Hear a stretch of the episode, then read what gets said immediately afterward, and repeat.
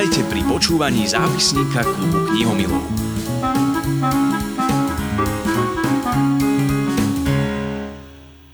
Milí knihomilí, želám pekný predvianočný čas a ponúkam zo pár tipov na knihy, ktoré ma tento rok najviac oslovili. Budem rada, ak sa inšpirujete, ale pevne verím, že aj vy ste tento rok čítali množstvo kvalitných a dobrých kníh. Tu sú tie moje.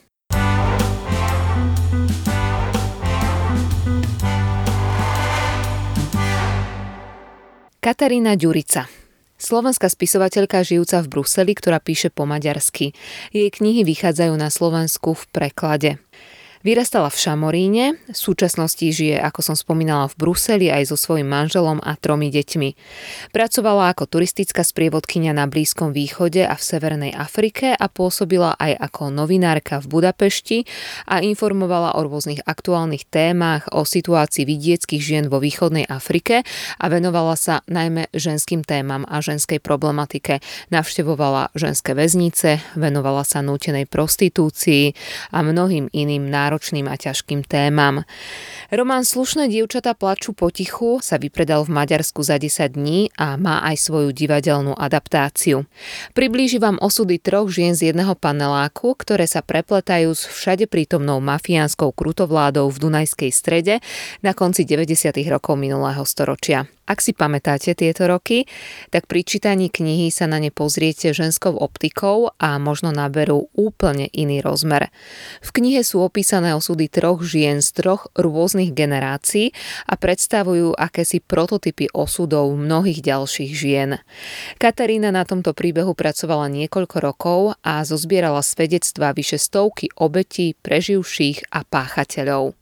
Okrem románu Slušné dievčatá plačú potichu, jej v Slovenčine vyšiel aj román Meské líšky. Rozpráva o živote troch žien, ktoré prepoja Budapešť, Brusel a Gemer. Je to román o vysťahovalectve z hladových dolín. Román o tom, ako musia mami opúšťať svoje malé deti a ísť za prácou do zahraničia. Je to zároveň príbeh o tom, ako ľahko sa žena môže stať obeťou obchodovania s ľuďmi a ako ťažko môže byť žene, ktorá má naopak v očiach mnohých všetko a s dvomi deťmi na materskej zistí, že nemá nič. Katarína Ďurica, Slušné dievčata plačú potichu a meské líšky. S Katarínou som mala možnosť stretnúť sa a v novom roku vám ponúknem rozhovor s ňou.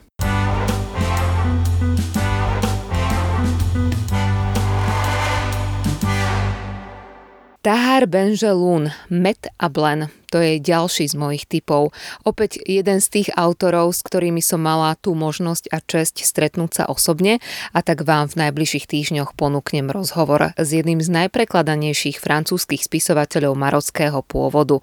Na konte má mnoho významných ocenení a bol viackrát nominovaný aj na Nobelovú cenu za literatúru. Met a Blen je kniha, v ktorej sa odvíja viacero príbehov, respektíve stále ten istý, ale vždy z pohľadu inej postavy. Zavedie nás do Maroka, do prístavného mesta Tanger na začiatku 21. storočia, ale v spomienkach aj do vzdialenejších rokov. Táto kniha otvára témy rasizmu, korupcie, ale aj postavenia žien v spoločnosti. Je to príbeh napísaný podľa skutočných udalostí. Tragická dráma rodiny zničenej sexuálnym predátorom. Ale popri tom otvára aj viacero iných veľmi dôležitých tém. Tou prvou je rozpadajúci sa vzťah stárnúcich manželov Murada a Maliky, ktorý úplne rozvráti samovražda ich 16-ročnej céry Semi, obete pedofila. Nič netušiaci rodičia sa dozvedia o cérinom desivom zážitku až z jej denníka, ktorý objavia po jej smrti. Do života im vstupuje mladý emigrant z Mauritánie, ktorý sa ocita v tejto rodine a spolu s ním môžete tiež uvažovať nad tým, ako sa zo stárnúcich manželov môžu stať doslova nepriatelia, ktorí si ničia navzájom život. No a nakoniec téma korupcie. Murad je ňou atakovaný každý jeden deň. Zlomovým okamihom štátneho úradníka je deň, keď prijal prvú obálku s úplatkom. Výborne napísaný príbeh, ktorý má podľa mňa o mnoho hĺbší a aj širší rozmer, ako hovorí anotácia knihy.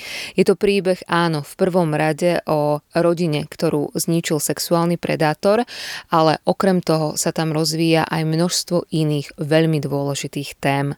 Tahar Ben Želun, Met a Blen.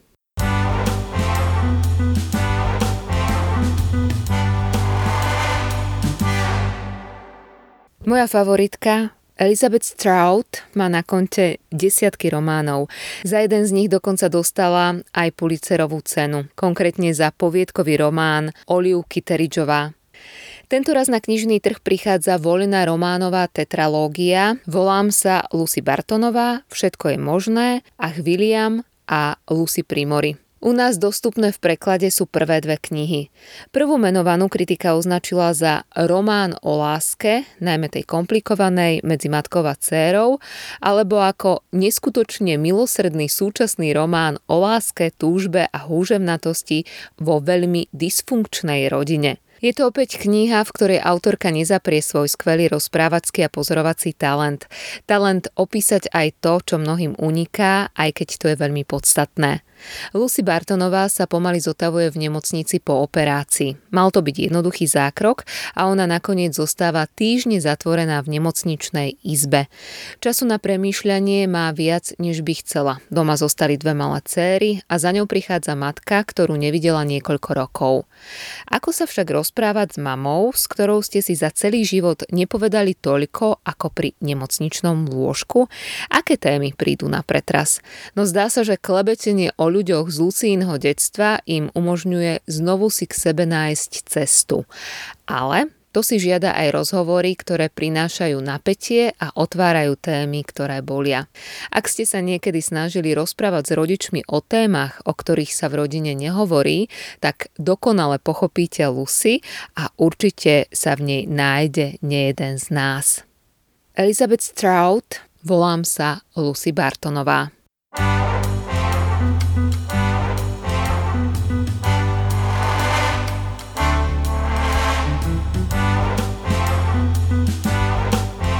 Zápisník klubu knihomilov. Aj ďalší typ môže byť pokojne výborným vianočným darčekom. Nová kuchárska kniha Terézia Vansová. Áno, kuchárskych kníh je neúrekom, ale sú aj také, ktoré prostredníctvom receptov prezradia viac, lebo ako v doslove knihy píše scenárista Jozef Koleják, recept je pamäť. Terezia Vansová je jednou z našich najvýznamnejších spisovateľiek z prelomu 19. a 20. storočia. Zakladateľka a redaktorka prvého ženského časopisu na území dnešného Slovenska, Denica, funkcionárka ženského spolku Živena. Kniha ponúka pohľad na to, ako sa varilo a stolovalo na prelome storočí, ale cez Vansovej poznámky spoznáme aj jedinečný pohľad na to, ako sa pozerala na ženu a jej úlohu v domácnosti. Novú kuchárskú knihu napísala z receptov, ktoré do denice posielali čitateľky v rokoch 1898 až 1908. Má za sebou tri vydania, z toho posledného, z roku 1930 vychádza aj najnovšia verzia. Nádherne sa s ňou doslova vyhrala editorka Jana Piroščáková, ktorá ju pretlmočila do súčasného jazyka, ale zároveň zachovala čaro obdobia, ktoré nám približuje. Do pozornosti dávam novú kuchárskú knihu, ktorú zostavila Terézia Vansová.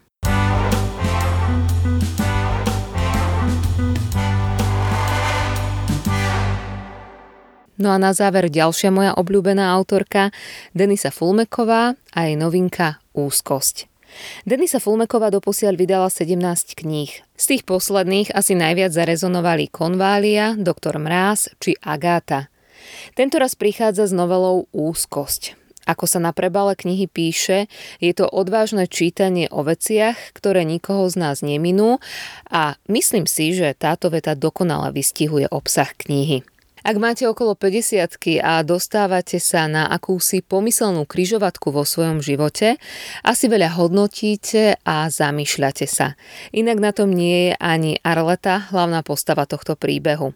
Spisovateľka, ktorá je manželkou, matkou, dcérou, kamarátkou a hľadá odvahu odložiť všetky svoje masky a žiť v pravde. A to v dobe, keď okolo zúri korona a stretávanie sa s inými je obmedzené na minimum. Denisa Fulmeková, Úzkosť.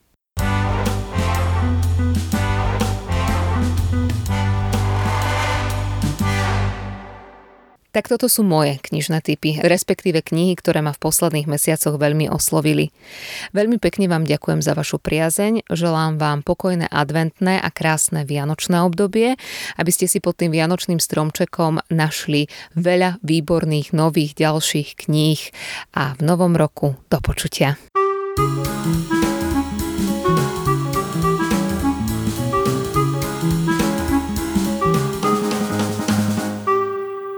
Počúvali ste zápisník klubu knihomilov.